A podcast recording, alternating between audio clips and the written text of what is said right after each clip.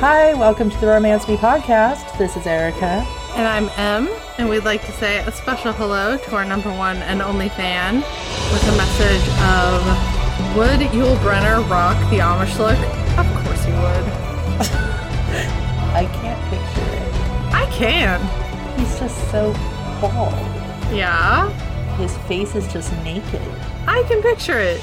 All right. Today we'll be discussing Elijah, an Amish story of crime and romance by Sylvia Price. In Lincoln, Nebraska, Elijah Troyer is a young man on Rumspringa, an Amish rite of passage where young members of the community are given the freedom to choose if they wish to remain in the Amish community or live outside of it. While out on the town, he comes to the aid of Eve Campbell, a young woman in mortal distress. When push comes to shove, he soon realizes the only thing he can't live without is Eve. There will be spoilers beyond this point, and we have a content warning for an abusive ex and human trafficking. So, what's Elijah's life like when we first meet him? Elijah is 18, and I'm really struggling to call him a man instead of a boy, but I mean, he is a man as far as his community is concerned, for sure. Mm-hmm. I think in our world, you know, the world of Englishers, we still kind of consider that a child, even though you're legally an adult. Yeah. At any rate, he grew up in the Amish community near Lincoln, Nebraska, and he's the only son of a large family. I'm not sure how many sisters he has, but he has several. He's decided to go on Rumspringa. Um, he saved up a bunch of money from working and he has a few contacts. So he was able to rent an apartment for six months and also get a job at the library close to his apartment. And then he bikes back and forth between work and temporary home. He's also taking a six month botany course online. And originally, his mom was a little freaked out about the prospect of him going to college at all. And so he thought he would allay her fears by choosing the online course. But that didn't because then she was worried about him being tainted or lured away by using a screen all the time or something. His mom does not like the city folk at all. She's anti English, which is what they call outsiders. I don't think his dad is anti city folk, really. He's just more very, very pro Amish. His dad didn't do a Rumspringa. So I think his dad struggles to understand why Elijah would want to, but he's supportive and he I think this is important distinction is his his dad especially treats Elijah like a man. He's a grown up. Yeah. His mom not so much, but I think it's like he's her only son and oh her baby, you know that type of thing. Yeah. I kind of feel like that. so at any rate, he has this whole plan. He's going to live in the city for 6 months and see what's out there. And he's about a month into living in the city. He's been writing home every week, but he's running out of things to say that he feels won't freak out his mom. He doesn't want to cause her any more grief. And she actually talked about some sort of premonition or something that something horrible will befall him. I did not pick up on that. Okay. I thought that was like in Huh. the early part of the story. She felt that she gotten some sort of either vision or message from God or, or whatever it was, is she interpreted as basically he'll die if he leaves. Oh, see, I interpreted that as just her being really worried, but okay. I mean, maybe she did. Maybe she did. I mean, that's the thing is this this is a quote unquote action story. There is danger. Yeah. We know that because the title, crime. yeah. I mean, you could infer that there might be some dangerousness. Some crime, at least. Yeah. his father's attitude towards his mom in the moment where she's expressing her fears is very much shut up woman, which was very like, oh, come on. Well, Elijah describes his father as someone who isn't extremely emotionally available. I think he says if they cry, he'll hug them. Mm-hmm. But other than that, he's pretty Stoic. yeah. I think he he knows his dad loves him, but his dad is very very stoic not super emotionally available. Yeah, I think there is a bit of that. He's the head of the household, for sure. Yeah. He does fight for what Elijah wants, which is to go in his Rumspringa. Yeah. There is that. And he consistently through the story fights for what Elijah wants. Yeah, I would be interested to know how the father would react when one of his daughters wants to go. Yeah. Especially after this episode and Yeah, after life. this situation, yeah. I wonder if he'd be like, well, it's fine. Or not.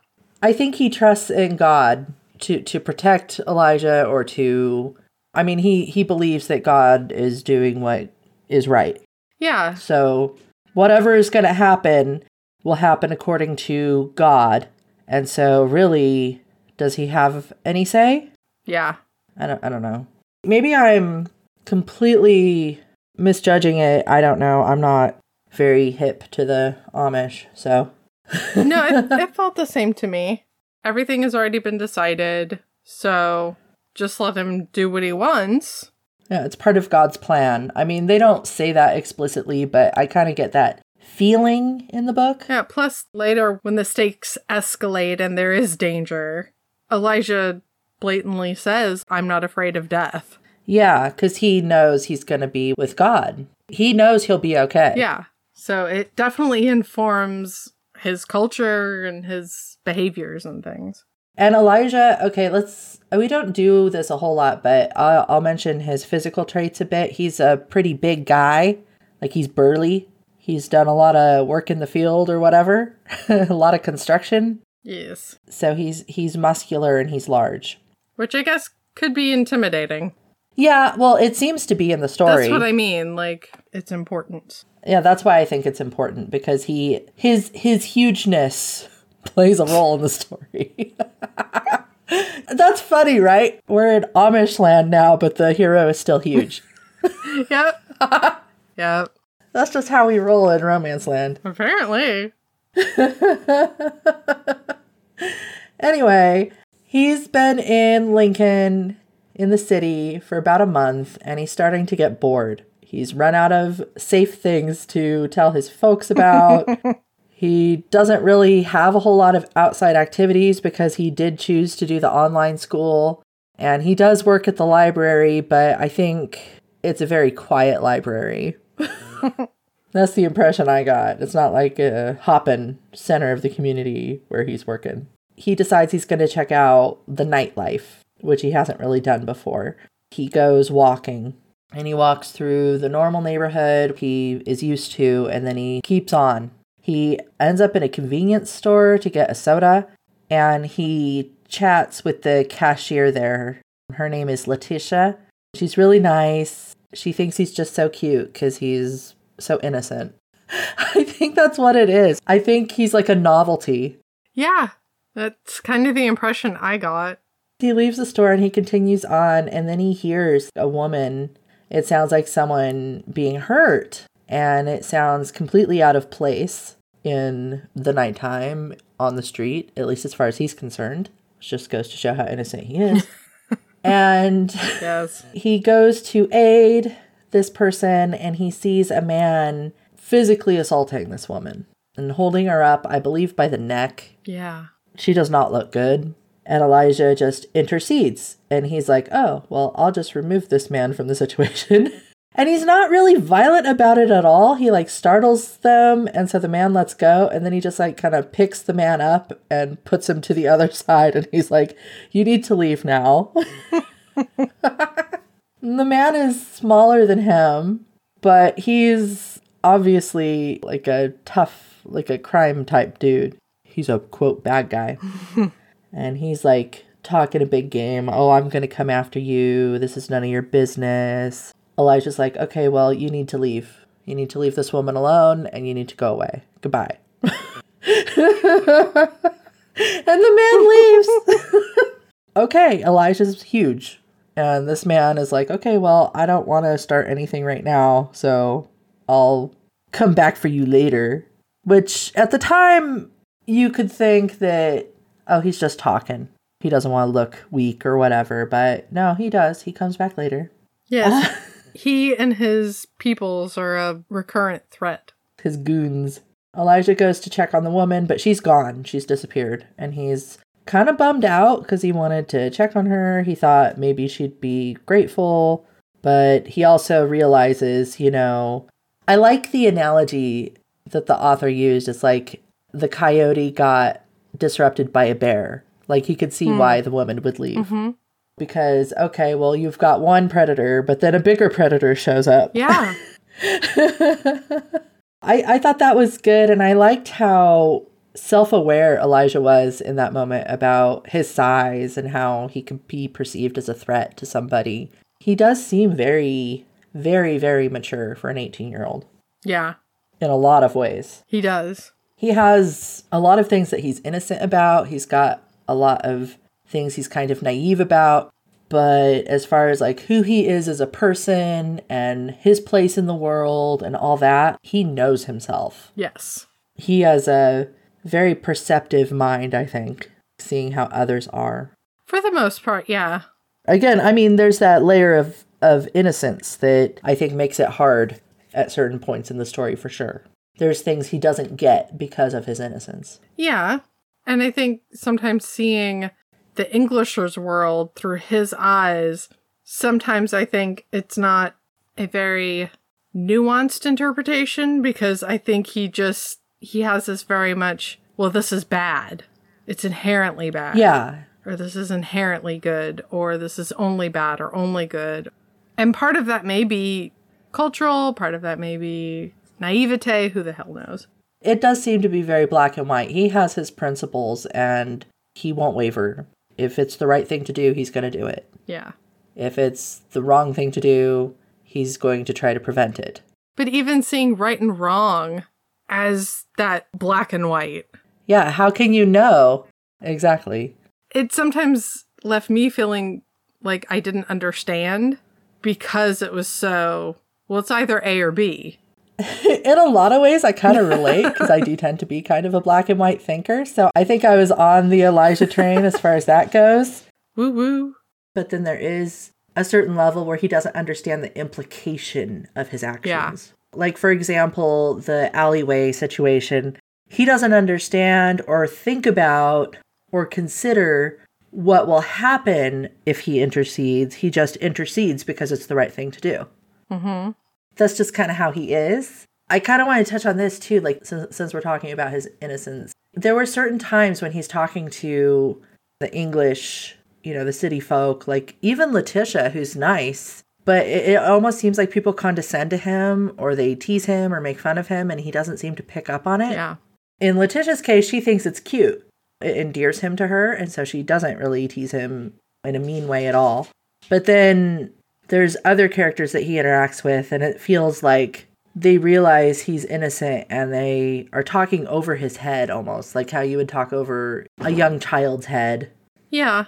I don't know that he picks up on it, or maybe he does, but it doesn't bother him. I don't know. It was weird. There's just frames of reference that he just doesn't get. This is his first time getting exposed to anything. I didn't get the impression that he was very invested in joining the English. Kind of like when you go on vacation, which this sort of is. How invested are you in the culture or place and people that you're visiting? Because you're only going to be there for a little bit of time. It almost feels like he's sightseeing at the zoo. Yeah. and not even on vacation where it's other humans is he's like watching people that aren't him oh you're this other species that oh wow that's interesting that you guys all do that oh Well, that's how we treat other cultures often. We're all a single human species, but sometimes we act like, oh, this is so. yeah that's true the othering of people Yeah. at this point he's not invested because even now he's only one month in and he's decided he wants to remain with the amish he's just gonna ride out the rest of his six months or whatever and then go back home Mhm. so this is just a life experience for him i think that's his perspective maybe Maybe. His background definitely influences how he is interacting with everything. It's even influencing how. I don't know if it's how that he's attracted to Eve, but what about her sticks out to him as attractive? I don't know, maybe I read it wrong or didn't understand. There is the point where he he's looking at her and he's like, "She's so pretty." But he was thinking that when she was getting attacked. Yeah. And I remember thinking that he it was a pretty woman he was helping. and it was just that was a little bit distressing and disturbing to me. Because it's just like okay she's been roughed up. She's crying. That's when you're finding that she's pretty? Pretty? Uh, i'm just imagining especially with what i know of eve later that she's got some sort of feistiness about her so but it wasn't the feistiness that was attract it was that she was i don't know why the word downtrodden popped into my head, but it's really not the one that I want. If you can think of a better word, by all means, let me know. But yeah, it's it just I was confused. See, and that's funny because I read that very surface level. I was just like, oh, that we're just being told that she's pretty. I didn't read into it at all. but that's such a romance thing anyway, right? Because we've we've had other meet cutes with heroes and heroines where I'm like, is their attractiveness really the the thing that that stands out to you the most in that moment? Yeah. Oh, this this person's in distress, but they're hot. or not even that, but the that sci-fi romance Christmas one. oh, the Krampus one? Yeah, the Krampus one, where she thinks she's getting attacked, but she stops for a moment to be like, "Yeah, the guy's hot," and I'm like, in that moment, like you think he's there to hurt you, and you're going, Yeah. "He's built." like, is that really? Okay, that yeah, you're right. And that is that is a trope. The the woman being like physically overpowered in not necessarily a friendly way, and she stops to So think is that this the reverse trope? Like, but she's been overpowered. She is beaten down. Oh, that's attractive. Because it's very damsel in distress. So is that, oh, yes, and she's pretty, of course, because romance. Or something else? Is it informed because of his culture? Are you thinking he's into the fact that she needs help? Yeah, That's what makes maybe. her pretty. Hmm, that's interesting. Maybe I'm just I mean, reading maybe. way too much into this. Way beyond whatever. Yeah, I don't know. I glossed over it. My brain was just like, "Oh, okay, she's pretty." All right, whatever. I should be alone with my thoughts. But I mean, the author does take the time to describe the mascara running down her face and everything Yeah. too. So I don't I know. mean, it maybe wasn't like physical, like, oh, she's got curves or oh, she, but yeah. most of the physical description, I think she was blonde, and then it was just how distressed she was. Her clothes were messed up, and she'd obviously been crying her makeup off. And Yeah, I'm thinking that. this poor girl's in a, in a wrecked state and traumatized. Yeah, I'm not like thinking, you know, she's really working that look or whatever. Like, that's not, I don't know. Well, then the other thing too is he's kind of, I mean, he doesn't dwell on it really, but he's kind of miffed that she didn't say thank Yeah. you. He does tell himself, oh, well, it makes sense that she'd run away. She probably sees me as a bigger threat, too, blah, blah. But he also feels a little miffed He about it. He does have it. that awareness, but that's not uncommon for the knight in shining armor, so to speak, feeling a little, I guess, miffed or irritated that his efforts are not better appreciated. yeah. It's like, well, dude, Just because you help someone doesn't mean that they owe you anything. yes. you helped her on your own. Yeah, and you were doing the right thing for the the sake of doing the right thing, right? You weren't looking for gratitude or repayment or whatever. ultimately he's not and he he reminds himself of that i kind of interpreted that aspect of it as just like kind of oh well he's 18 uh-huh. of course he's hurt of course he wanted the girl to to talk Yes, to him Yes, the pretty girl. yeah. Moving on. he starts walking back home and he's like kind of upset because he spilled his drink. So he stops in the convenience store again and gets a new one and he mentions to letitia that he spilled it and so she gives him one for free. And she's really super nice to him again. I think she's just really i don't know she's kind of adopted him as a pet i think at this point it kind of felt that way to me you know like sometimes you read a story and you have a character who's like no you're my pet now and i will take care of you like that's kind of letitia the next day at work, Elijah is doing his stuff, and the woman he rescued shows up. How she found him, I don't know. Surprise. My brain was like, stalker. Maybe she followed him home, I don't know. She introduces herself as Eve, and she says, I need your help. And Elijah's like, Well, I would like to help you, but I really don't have a lot of power to help you. I don't know what you want me to do. He learns the man that he rescued Eve from is named Eddie, and he's her ex boyfriend who is part of a gang. And Eve had been like a drug mule for the gang, and she broke up with Eddie and doesn't want to live that life anymore and is trying to get out. But Eddie keeps trying to intimidate her into staying with him and also staying in the gang, I guess. Yeah. I think it's just it's one of those power things for Eddie. You don't get to break up with me. You don't have the right to. you get to stay. I think so. Elijah feels sorry for her. He's also really attracted to her. He finds out she is 24. Mm-hmm. He's worried about her thinking badly about the age difference between them. He's already he he's into her. He's this is my woman now. like I don't know. he is committing. he is. And I think this is where my non Amish brain is just struggling. I'm like, he is a boy with a crush. That is what this is. He's like a kid crushing on his babysitter or something. Like, that's where my brain went. And it's just like, yeah, yeah really? But okay. And, and Eve doesn't seem bothered by this age difference whatsoever. It never comes up, ever. The fact that he's 18 doesn't come up ever. Yeah. so maybe she just makes assumptions because he's tall. I mean, maybe he just looks really mature. And in some ways, he acts very mature. So with the height and whatnot, and naivete could be swept away as attributed to his culture. Yeah, yeah. I think in a lot of ways he's probably more mature than the men that Eve is yeah, used to. Totally. So, I mean, maybe it doesn't matter at all because yeah, of that. Maybe. Age is just a number. Well, six years isn't a huge difference, but I still feel like 18 and 24 is giant, at least in our culture. Certain segments of age are definitely, there's a bigger difference because of the assumed. Ma- like if they were both in their 30s. Oh, yeah. Or even in their mid to late 20s ish. If he was 24 and she was, what, yeah. 30? That would seem less weird for yeah because a lot of maturity seems to happen between 18 and your mid 20s 23 and up 24 and up.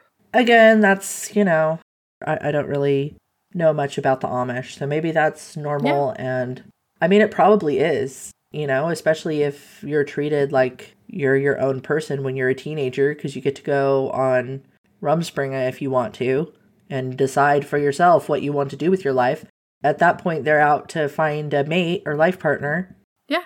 There's lots of cultures that that don't approach I guess childhood or adolescence really, right? Yeah, that that just don't approach it the same way as our culture does. So Elijah agrees to help her. He has this whole plan that he's going to have Eve lay low at his family's house while he, quote, takes care of things for her.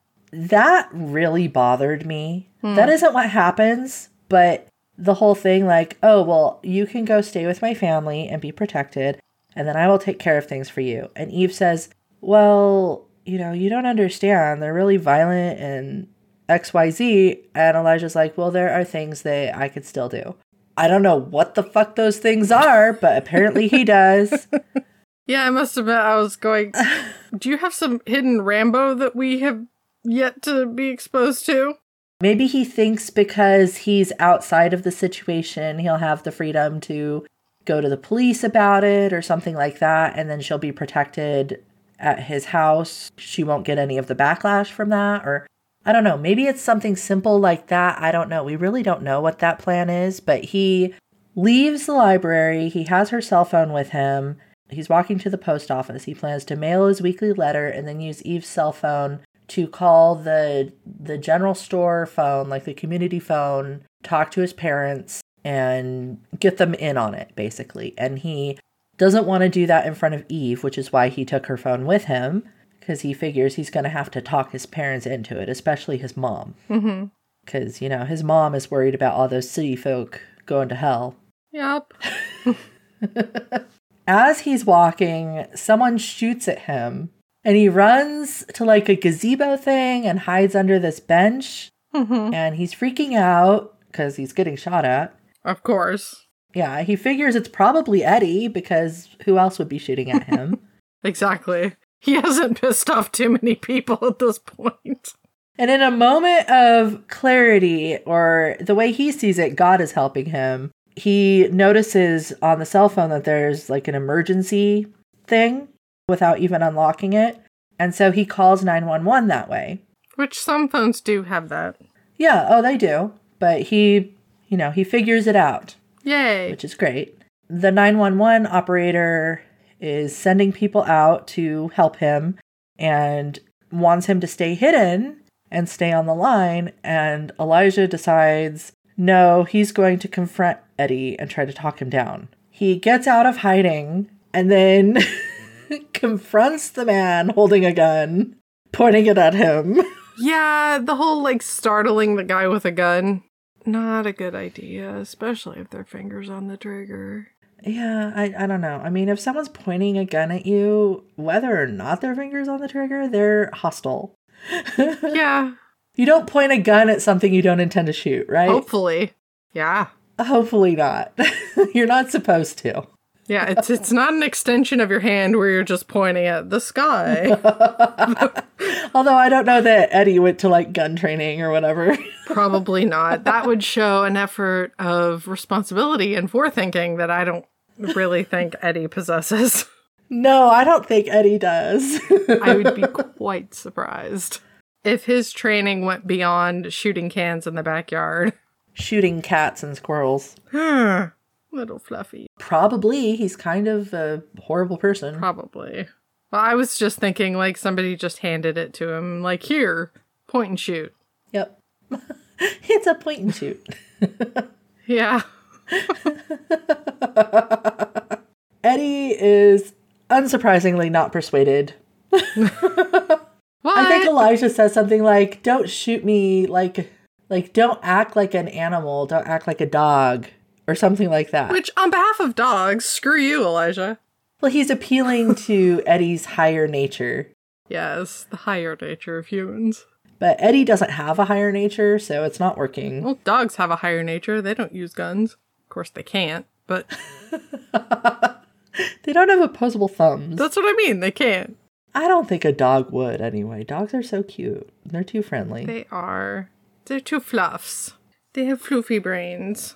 Some of them. I just picture my dog doing anything vicious at all, and I just can't. She doesn't have a mean bone in her body. she doesn't. She's too sweet. like I say, she's the nicest person in my family. I think that's how a lot of people feel. Their pets are probably the nicest ones. The best versions of, I don't know, not themselves. yeah. She's definitely the friendliest. yes. Okay, luckily, Eve has followed Elijah and shows up and is yelling at Eddie. I think she sees the whole picture, but she doesn't seem to have a sense of self preservation. I think she feels protective of Elijah. Yeah. Don't point a gun at him. Maybe she's at that point, you know, like the cycle of abuse where she's like, I can handle it Yeah. because I'm used to it. That's what I assumed. if you have to shoot someone, shoot me because I'm used to it. Which, let, let's face it, Elijah would look at that as like, a, oh, she loves me. Look at what she's willing. And it's not so much that. Not necessarily, yeah. While Eddie is distracted by Eve yelling at him, Elijah uses this opening to attack Eddie. So he kind of runs at him and tackles him. Eddie drops the gun. Eve manages to grab it, and she holds the gun on Eddie to make them stop fighting because Elijah's getting his ass kicked. I think Eddie is all in on this fight. He wasn't ready to fight in the alley, but this time he's ready. And then the police show up and arrest Eddie. Everything's handled, right? Right? Elijah tells Eve that he would still like for her to meet his family, and she agrees. She seems really flattered that he's still into her. After all that, which I think I think if I were Eve, I would be flattered too. Like, oh, you do want to take on all this? Okay, that's nice. Flattered and wondering if they need psychological evaluation. you do realize I come with a lot of baggage, and that baggage has guns. but okay, sure, I'll meet your family. Why not? Over the course of the next week, they're hanging out. They spend all their free time together. Eve even hangs out at the library while Elijah's working, although she does leave him alone for the most part. She seems super into him too.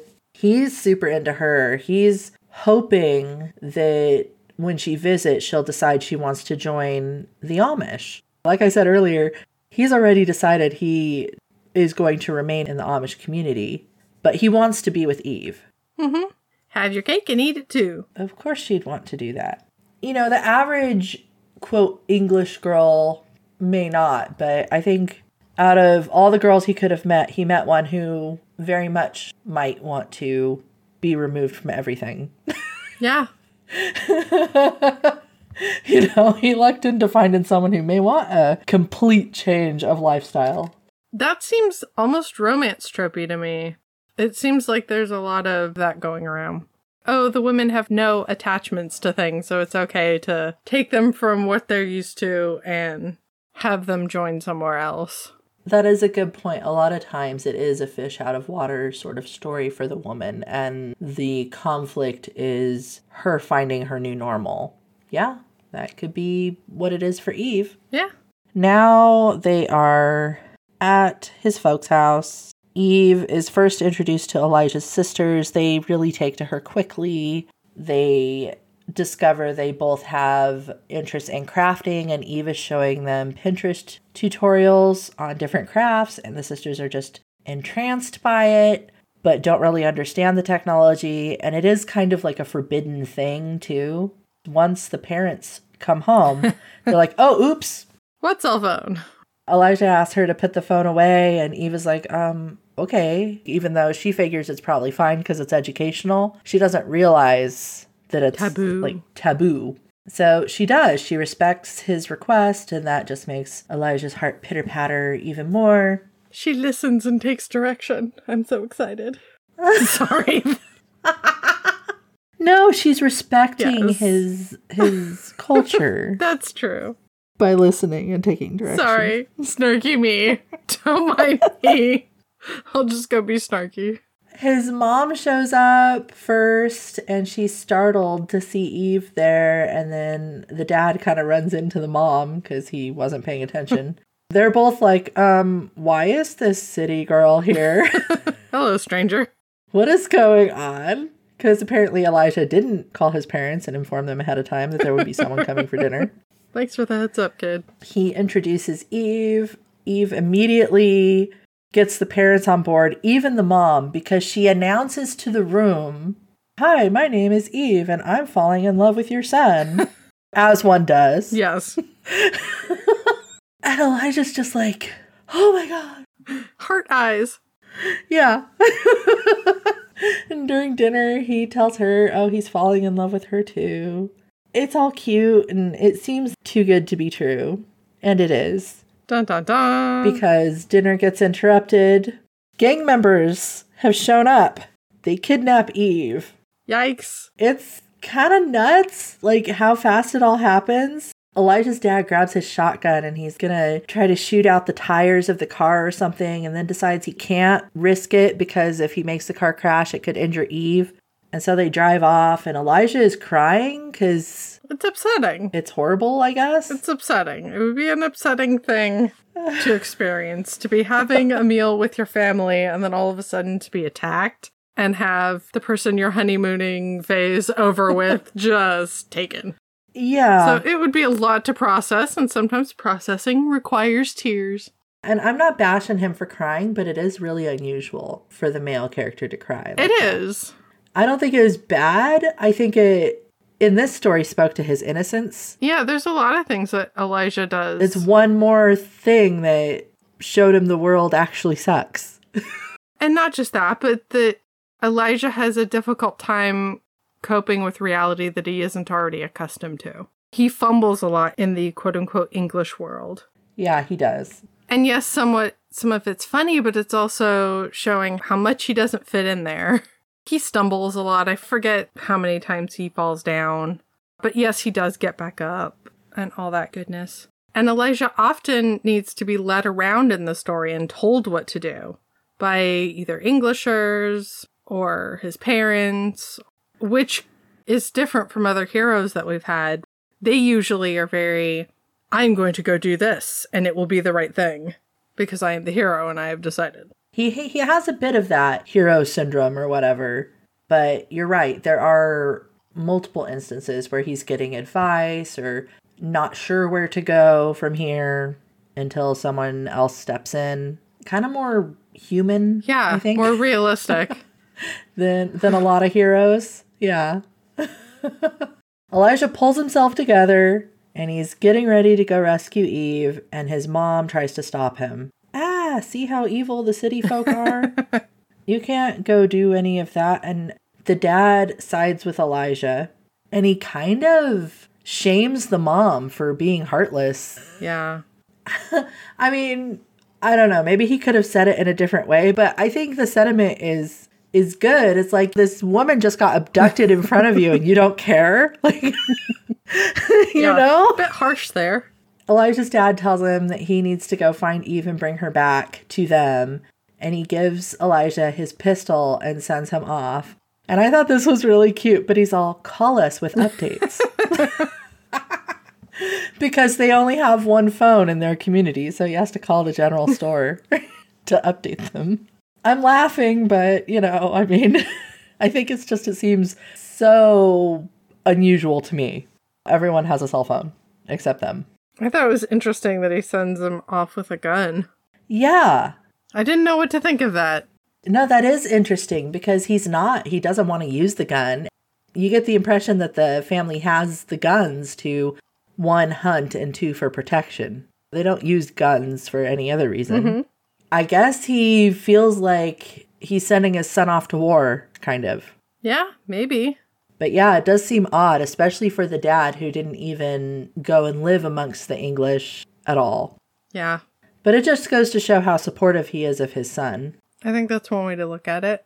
Elijah, unfortunately, doesn't know where to go from here. He doesn't really have a whole lot of contacts in the city. He doesn't really know what to do, and he ends up deciding to go back to that same corner store and ask Letitia if she knows anything about the gang, because he can't think of anyone else he could ask aside from Letitia. And Letitia initially thinks maybe it's a racially charged question because she's black. And Elijah's, no, you're just my only friend. I don't have anyone else to ask. And Letitia's like, oh, okay. Yeah, no, I'll help you. And it turns out Letitia is actually a student at the police academy. And she says she'll put him in touch with someone from the drug enforcement agents. And they'll come meet him at his apartment. Elijah goes back to his apartment. And pretty soon, someone from the DEA shows up. It's Detective Juan Ar- Arevalo. Juan is like the most casual detective ever. he, He is pretty chill. He just shows up. He's like, Yeah, I could show you my badge, but can I take off my shoes first? Because my feet hurt. He's like giving himself a foot massage and telling Elijah that Eddie's escaped and is in hiding and he has an idea of where they might be. I was like, okay, dude, wow. you just come to this civilian's apartment and tell him everything, why don't you? Yeah. And then he sees Elijah's gun sitting there and he's all, oh, do you have a permit for that? And he's all, oh, well, no, it's probably fine because you're Amish. No worries, man. I was like, dude, really? Mm. And then he's like, okay, well, let's go. And he takes him to this abandoned looking warehouse. And this whole time, I'm like, well, you're taking a civilian with you? On like a drug bust? Really? He's Amish, it's fine. you don't get called for backup or Who needs backup when you have an Amish tell lad? anyone what you're doing or get permission for it. it was just really unrealistic. Humorously unrealistic. I think this is a place where the author really could have benefited from some more research. Yeah, I I felt it was difficult to picture these sorts of scenes. I just my brain just can't. My brain goes no. I know. And My brain just does not understand a world where this happens. Okay, dude, Amish dude, bring your mm. gun. Let's go. Let's get your girl buddy. back. Here, I'll deputize you real quick. Oh, wait, that's a sheriff thing. that would have made more sense. Yeah. it would have. Oh, okay. They get to this warehouse. Juan has a key, so he's able to unlock one of the That's doors. helpful. He tells Elijah that there's a funny story how he got the key, but he's not going to tell him. And then he starts to tell him the story, and Elijah's like, I thought you weren't going to tell me. He's like, oh, okay. like, just. I honestly, I honestly was wondering if Juan was working for Eddie or someone higher up than Eddie. It almost seems like it, right? it's like, oh, I know exactly where they are, and no, I don't need backup. It's fine. He says last time we busted this place, a bunch of the police showed up, and so everyone, all the gang members, managed to get away because there were too many people here. And so he thinks that maybe just the two of them will be more successful or something, and somehow that makes sense to Juan and Elijah, but does not make sense to well, me. no, I because Juan just has to convince Elijah, who doesn't know a lot about the English world, so he can Yeah. tell him anything, and Elijah will probably go along with it. no, you're right. I was fully expecting that to be a reveal at some point. There's a good point in the story where it could have been a good twist, too. That's what that was me trying to make sense of events. When they enter the warehouse, there's a lot of homeless people there. Juan abandons Elijah, telling him, just stay there, don't talk to anybody. I'm going to go talk to my informant. Elijah's like, okay. And he's just super uncomfortable. He doesn't understand what he's experiencing right now. He just does not get it. It does not make sense to him. And he's approached by an older homeless woman who asks him what he's doing there. like, why are you here? Elijah says he's looking for his friend, and the woman says, Oh, I've seen a lot of girls go through here. She alludes very heavily to human trafficking in addition to the drug mule thing. Elijah is not getting it. Eventually, he does. He does get it. Although the woman, like, I think she realizes how innocent he is at a certain point because she's like, Oh, honey. Yeah. And she mentions too, I think, something about how they don't want to help anyone, but she'll help him. That's why she's giving him advice or intel whatsoever. Juan comes back and he's like, okay, well, my informant said that they're probably over this way, so I know where they are. As they're heading out through the warehouse to the other side, to the exit, not the entrance they came in. Am I explaining I that think right? so. as they're heading across the warehouse to the other door on the other side There of the you go. I think that's the point where Juan mentions that when all the cops showed up, the homeless people fought the cops off because they are technically housed and fed and stuff by the gang members as part of their mm-hmm. front. And that's how the gang members were able to escape. And Elijah just does not get it. He just does not understand. And this calls back to what we were discussing before black and white versus shades of gray. He's just not understanding the nuance of the situation here. As they exit, there's a bunch of shipping containers outside, like those big ones. Elijah's like, okay, where is she? And Juan's like, well, I didn't realize there were going to be so many of them. They're walking around and someone starts shooting at them. And Juan gets shot in the shoulder. So everyone's freaking out. Juan is freaking out. He tells Elijah, use your gun. And Elijah's like, well, we got to get you out of here because you're hurt. I'm not going to use my gun. Priorities, dude. Yeah, he doesn't say he's not going to use his gun, but I mean, he basically has decided he's not going to use his gun. He's trying to help Juan, and then they're like running. Juan's looking for the exit, and Elijah's like, Well, I'm not leaving without Eve. And Juan's like, Oh, sh- I can't abandon him. he wants to leave. He's ready for them both to leave. And Elijah's like, No, you can leave because you're hurt, but I'm staying. I have to find Eve. I have a one track mind. And so they're still they're wandering around like hiding from the shooter and also trying to find Eve and Elijah hears crying in one of the containers. They go to open the container, but they get shot at again. Elijah manages to intimidate the shooter with his gun. So he does draw the gun. I think he makes the choice that if he has to shoot to save Eve, he will. He doesn't want to, but he will. And he is intimidating the shooter with his gun. The shooter gives up and Juan cuffs him, or Juan, I think, makes Elijah cuff him. I don't know, it's weird. They open the container and there is a woman in the container, but it's not Eve. She actually looks like she's had kind of a harder life mm-hmm. than Eve. Elijah says he'll help her escape. He asks the gunman where Eve is, and the gunman says, Oh, Eve isn't with the other girls. She's not going away with the other girls. She's being kept for Eddie. Well, that's disturbing. Okay, this whole part of the story kind of threw me for a loop because we don't go back to this at all. But there's a point where the gunman says, Oh, I can't believe we forgot one. So they loaded up a bunch of these girls into a truck to go do who knows what with them. Yeah. Nothing good. And it just gets glossed over.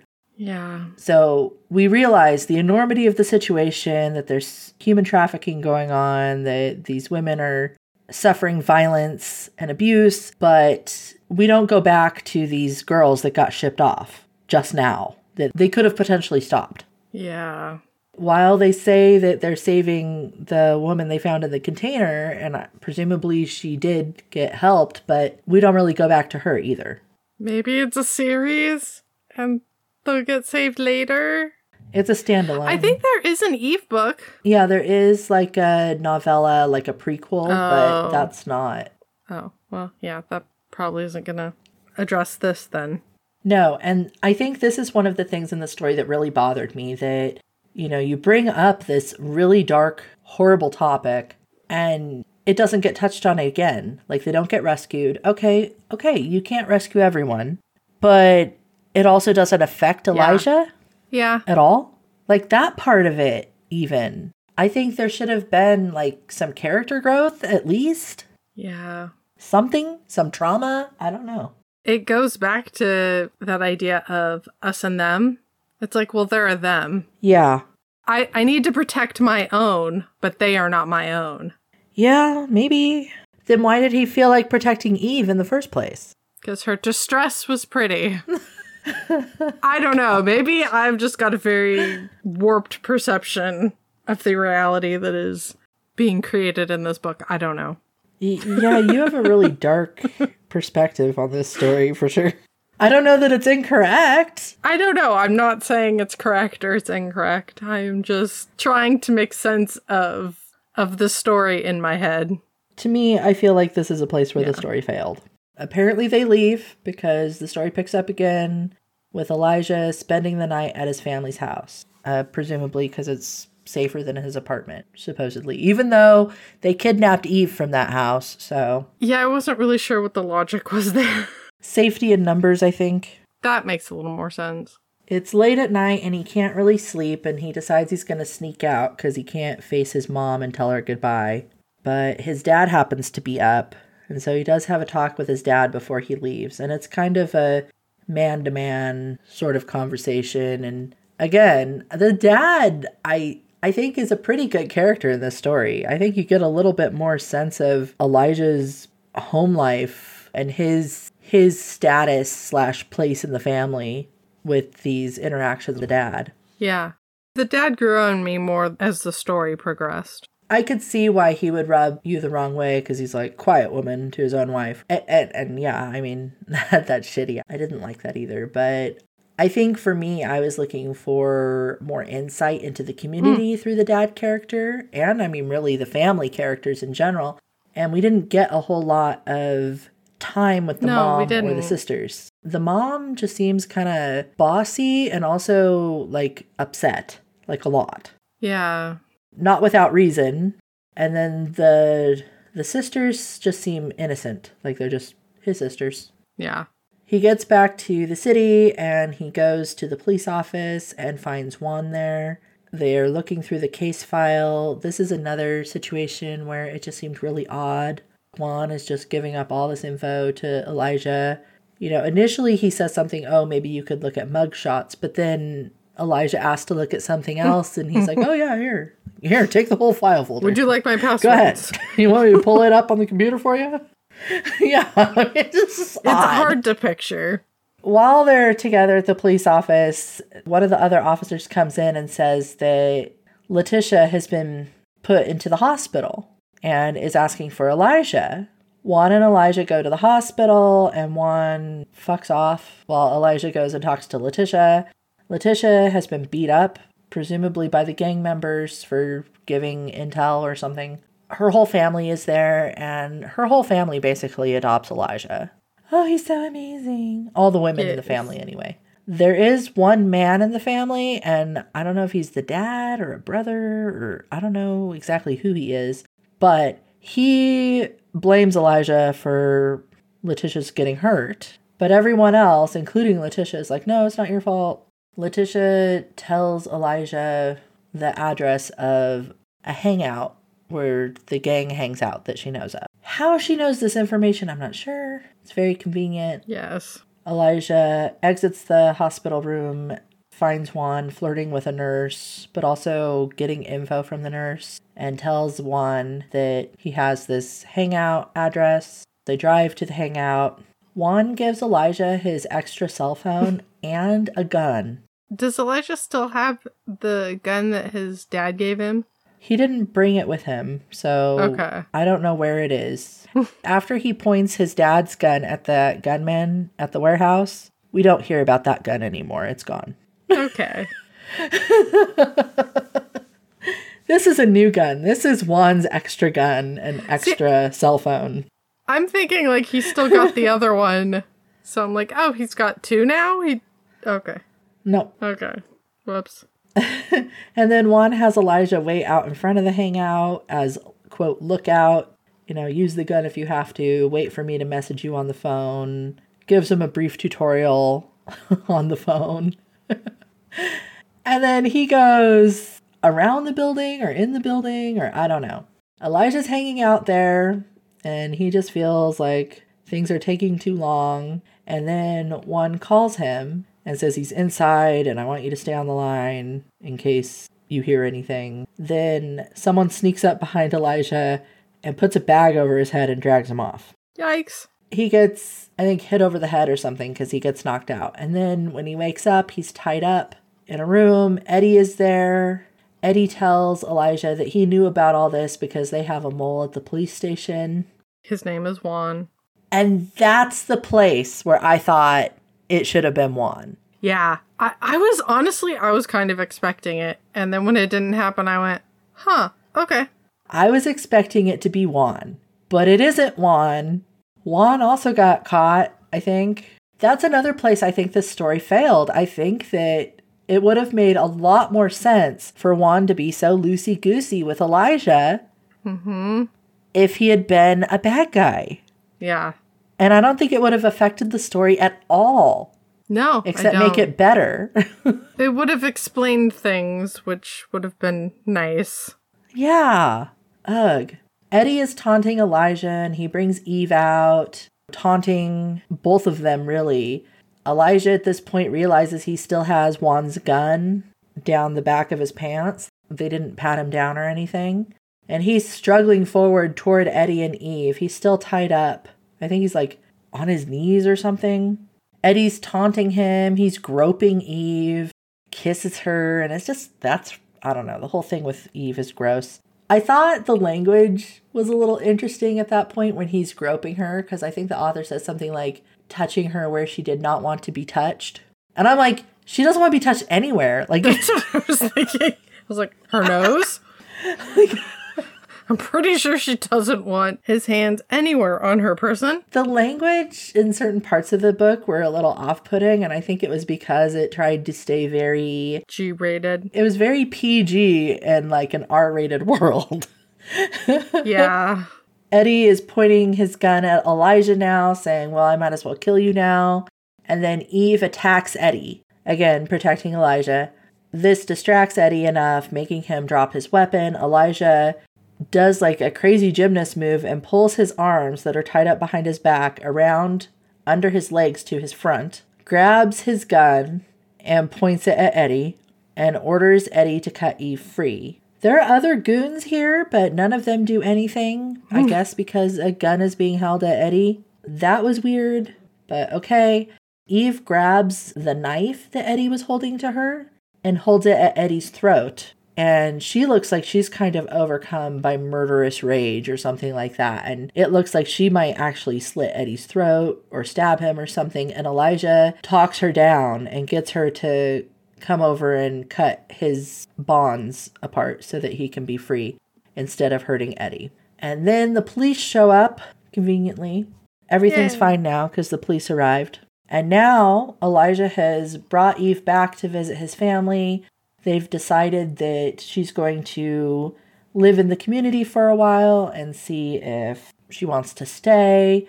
She's going to stay at his neighbor's house so that they're above reproach. She can't stay with Elijah until they're married. They share I love yous. And then there's an epilogue that takes place 10 months later. And this was a weird epilogue. It didn't feel epilogue Yeah, it didn't really feel so epilogue to me either. The first part of it does because it's like 10 months later, Eddie is in jail. Eve has decided to join the Amish. It's their wedding day. All that seemed epilogue right? Yes. But then Eve notices Elijah is missing and she notices there are some Englishers at the wedding who don't belong to her because some of her family has come and they stand out.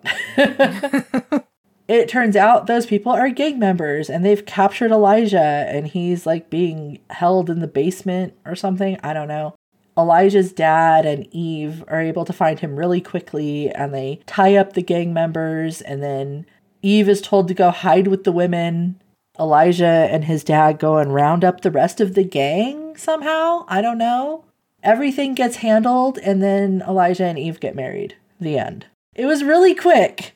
Yeah. I feel like one, it wasn't super epilogue but it was written in that epilogue style where it was very short and sweet and or well, wasn't sweet, but very short and to the point and glosses over a bunch of details to just kind of show you, oh, and this is where they are now. But it wasn't epilogue in that stuff was still happening. Yeah. Still seemed like it was part of the main story. Yeah, the gang has not been disbanded or captured or ended or whatever, even though Eddie is in jail. It was frustrating. Agreed. There were a lot of things to do with the writing style in this book that was unusual, at least as far as I know. I haven't read any other Amish romances, so I don't know if this is normal or not, but one, which I touched on before, how it's very PG, which I I expected it to be, you know, a certain level of PG. But then the author throws in, of course, human trafficking and guns are being pointed everywhere and he's dealing with the police and it all seemed like a very surface level amount of that kind of thing. And it was covered by this veneer of PG language. Yeah. and there were some places where it felt like maybe more research could have been done, like with the police, especially since Juan didn't turn out to be bad. Another aspect of the writing style is that the author seemed very, um, very much a part of the story. Like they were telling us the story rather than showing us the story, if that makes sense. It does. With a writing style like that, it can make it a little difficult to feel immersed in the story. Things like, our hero did blah, blah, blah. It's like, okay. hmm things like that where it's very removed from the characters in the story you know the narrator is over here with us Yeah. not invisible i think a lot of times when you have a third person story the narrator is almost invisible but in this story they seem very present Well, we were getting a story that felt somewhat filtered, so perhaps that yeah that's true that can be explained in that way. i think that the way the story was told seemed fairy tale-esque Mm-hmm. Once upon a time, an Amish man goes to the city and rescues the princess, and then they live happily ever after. It kind of seemed like that to me, Yeah, it struck me as being very fairy tale esque too. especially in the sense that the conflicts were very surface level, and then it was just easy. Like their relationship was easy. Yeah. Everything was easy, really. Yeah, bad stuff happened, but it was easily solved.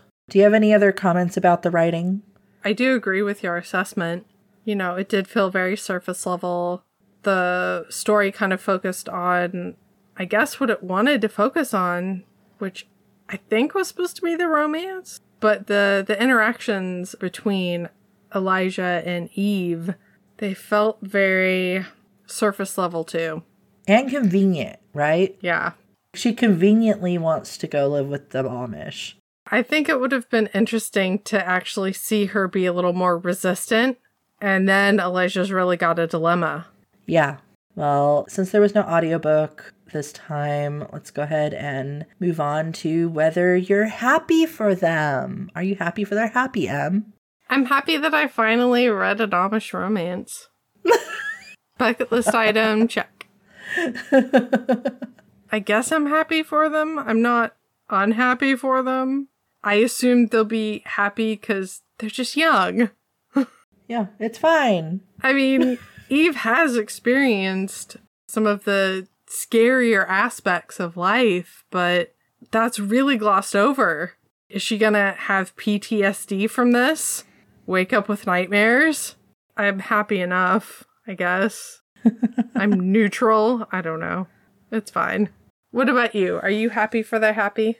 I'm not especially happy for their happy because I don't feel like there's enough resolution there. Yeah. You brought up the possibility of PTSD Mm-hmm. for Eve or for both of them. Yeah, really. Or for the family. Yeah. I mean, they were all taken by, like, you know, Yeah, they were stormed in on. Yeah, I mean, Elijah has brought gunslingers to the Amish community, essentially. Yeah. That's kind of really dark. Yeah, but it's fine because they all got rounded up in the end. Another thing that, that kind of is a potential roadblock for their happiness, which isn't mentioned at all due to the PG nature of the book, is sexuality. Yeah. Eve has obviously had a sexual life before. It would be very surprising if she didn't, and kind of unrealistic. when she moves into the community, she and Elijah have that conversation about how she needs to live with their neighbors while she's there and they're unmarried because she has to be above reproach or whatever and her virtue shouldn't come into question. And it just was kind of really charged language for me. Mm-hmm. And while it doesn't seem like Elijah necessarily cares about her sexual history or whatnot, I don't know that they necessarily discussed it either. She's being presented to the community as any other Amish woman would be, Yeah. Which is just hard to imagine happening. Even if Elijah wouldn't think of it, I would think Eve would be like, you know what, before we do this, let me get tested. Dude, yeah? Because I don't expect him to think of that at all. But I would think a 24 year old woman with her kinds of experiences would want to. you would think so. If she really cares about Elijah too, because sharing is not always caring. No. and then the other potential roadblock to their happy that I see is her being accepted in the community at all. yeah. You know, how is that going to affect their relationship? It seems very bright and shiny in this book, but I just find that hard to believe. You know, she's grown up as a complete outsider. Is there going to be a point where she's not an outsider anymore? I don't know. That's not touched on at all. No, with other communities and stuff, it can be very tricky for outsiders to find acceptance. You know, those Yeah. that are deemed outsider. And in some cases, you know, very insulated communities, they never really do. For example, I lived in a rural town for eight or nine years or something. Mm-hmm. And at no point did I not feel like an outsider. and that was a rural town in the same country that I've always lived in, you know? Yeah. Yeah. Yeah, I just can't imagine. And so it's hard for me to be happy for them because I just don't I don't see it. I don't see the happy. I see problems. Yeah. I'm not buying in. It's hard when characters don't have those deeper conversations of things that you know they really should, Yeah. and then just be like, oh, yeah, I'm sure they're happy. It's fine. I mean basically, I had assumed that they would find happy, of course, because that's the trope. That's the thing. right. I think because of that, because I just assumed that they would, I was surprised to get to the end and be like, wait, how can they possibly? Like with other stories Right. we read where it's like, I don't understand how they're going to surmount all of these issues. And yet some of them do. you know, there is that feeling of happiness, but yeah, not with this story where it seemed it seemed feasible more so than some other stories that we've read. But yeah, I I couldn't couldn't do it. I was more happy for me than I was for them. It's part of the surface level nature of this story where we don't get into the depth. We're just seeing the part of the iceberg that's above water. Yeah. All right, well, let's rate them. Yay, rating. How do you rate How do you rate Eve? I put Eve as awkward, but I did like that she was a fighter. I didn't feel like I got a good sense of of who she was. I feel like I got teased with who she was, but to really talk about who she was, we'd have to talk about what she went through and how she was able to persevere and find inner strength and Yeah. all of these things and I felt very cut off from that.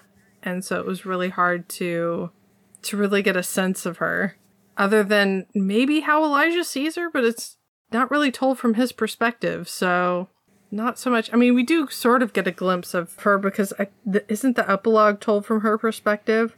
Or at least some of it Sort of, yeah. ish. And even then, I just my brain sort of thought of that. It was clearly she's blocking things. I don't see her. I see a very traumatized person who must be very numb. What about you? I really struggle with this one because I want to rate her awesome because of all those things you said, how she perseveres, how she must be extremely strong person. Yes. She multiple times fights against Eddie. She maybe gave up on herself or something, but she didn't give up on Elijah. She was willing to fight for him mm-hmm. and try to protect him. Just so much awesomeness there. And then the fact that she's willing to give up her whole life and live in his community, which maybe she doesn't see it this way, but is a pretty big sacrifice, really Yeah, it is.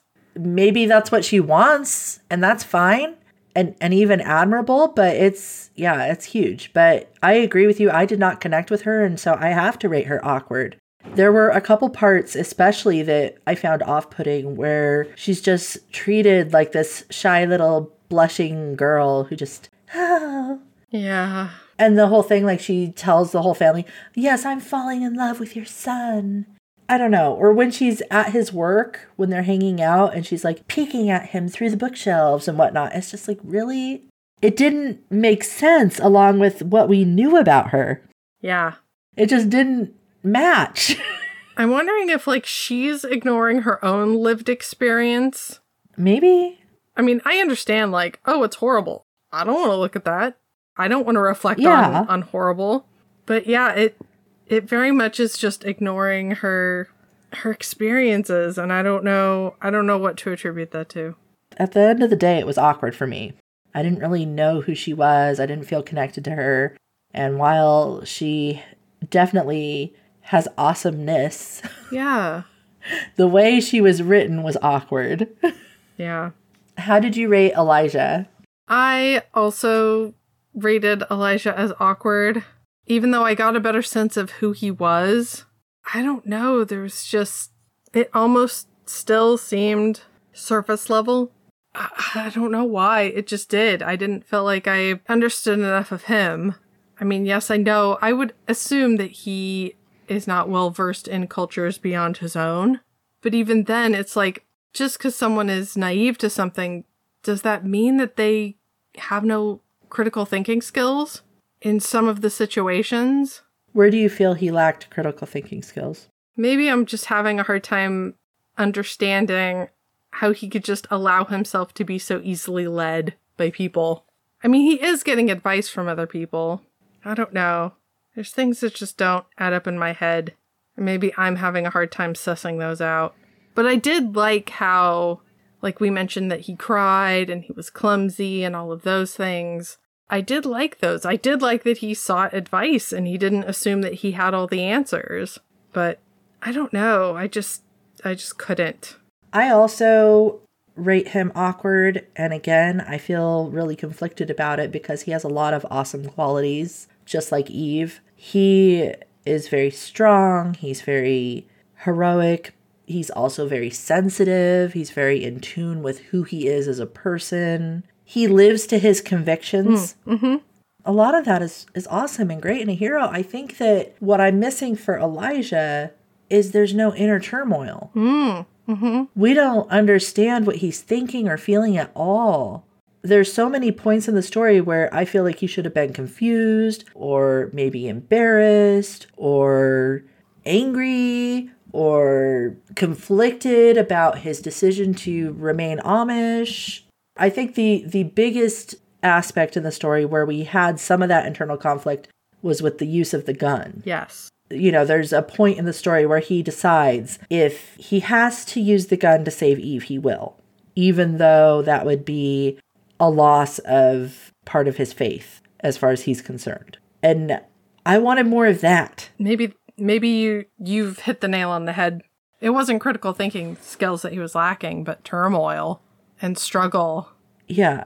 Because yeah, you're right. He he never get, seems to get angry over anything. Not really. I mean, there's little touches, I think, from my recollection. Yeah, he's never conflicted over anything. It's very much Yeah. this is fine. And you'd think someone in his situation would be. Yeah. I mean, he's in this extreme fish out of water situation. And at no point is he like, hey, this is dry land. Oh my God. I wonder what Elijah is like actually in the Amish community. Yeah, we don't get a good sense of that either. The closest we get to the Amish community, I think, is really that whole relationship between him and his dad, which is one of the strongest parts of the book, honestly. Yeah, I think so too. Also, like, does he ever feel conflict within his community? Or is everything just so tranquil that there's no conflict? I didn't get a sense of conflict. I mean, there is with between the parents, but that's it. I guess there was a hint of it when he told Eve she had to remain above reproach Yeah. before they were married. Yeah, I don't know. All right. What about the antagonists slash villains?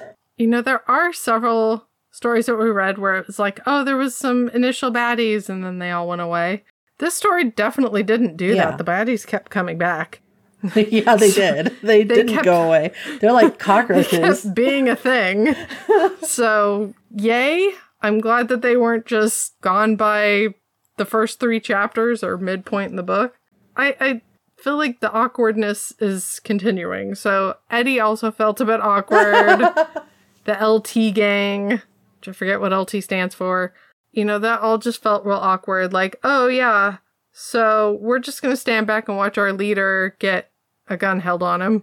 And there's like, what, four other people in the room? yep. Yeah, that just that didn't add up. Or, or what about the one gunman who like so easily gives up when they're in the shipping container area? Yeah. Oh, okay, here you go. okay. Eddie was also awkward because it was just I I like my villains flushed out, and he didn't feel flushed out. Felt a bit underdeveloped, like he's evil for evil's sake. Not that you can't have antagonists that are like that, but I, I needed more because then it, it it also feeds into Rebecca's whole anti-English thing, right? Oh, the mom, Yeah, right? where it's just they're just all bad. Yeah, Eddie's one of those. Yeah, and it was just there's no greater understanding to the human experience for any of the characters. And I don't know if that's just to keep things G rated or if I don't know, but it makes it makes it hard for me to dislike Eddie, frankly, because it's like, well, okay, he's an asshole, of course, but I need more. I'm not afraid of him. I'm not. I don't know. I don't know what I'm trying to say. Do you know what I'm trying to say? Who knows what I'm trying to say? Well, here I'll I'll tell you my perspective. Maybe maybe that'll help. I don't know. For me, I agree with you that Eddie was awkward because we didn't get a really good sense of his motivation. Yeah. He's this high and mighty gang leader. He's at the top of the top. He's running a successful human trafficking slash drug cartel. He's somehow really good at what he does, or there's someone above him that we never find out about Yep. he supposedly wants to keep Eve, like he's in some twisted way in love with her. I mean, I attribute it to power, like you did. hmm He wants to keep her subservient or whatever. But at the end of the story when he's brings her out and is taunting her and groping her and all that it doesn't really seem like he's going to be keeping her after that. Seems like he's going to send her off with the other girls or something to punish Yes. her which i didn't get. I didn't get that. I didn't get the fact that he shoots at elijah in broad daylight in the middle of a quiet part of the city. You know he's out in front of the library for crying out loud and someone shoots at him and nobody else stops or notices or does anything. But it's normal. They're all you know, desensitized. there aren't other people there. It seemed weird for him to make that choice yeah. to shoot at him there. He's a goon. He's he's a goon. It's like a video But game. it's it's hard to understand how someone could be as quote unquote successful as he is with requiring logistical skills or the ability to delegate and be in charge to like all of a sudden go unhinged and be like, yeah, I'm going to shoot this person in broad daylight where everyone can see. And I mean, presumably they all have cell phones with cameras. yeah. Another thing too. Okay, it would have made more sense if he was a lower level gang member. Yeah. because at the beginning he's intimidated by Elijah. I don't know that a higher level gang member would have even been in the alley threatening his ex girlfriend in the first place. He would have had his goons bring her to him or whatever, Yeah. right? That would seem more right. And then he's threatened by Mr. Cleancut, who doesn't even throw a punch, Yeah. and then shoots a gun in broad daylight. That also doesn't seem like something a leader would do. Like you said, go unhinged and just I mean, there Decide. there are plenty Bang, of bang, plenty of you know? leaders that that play the unhinged thing.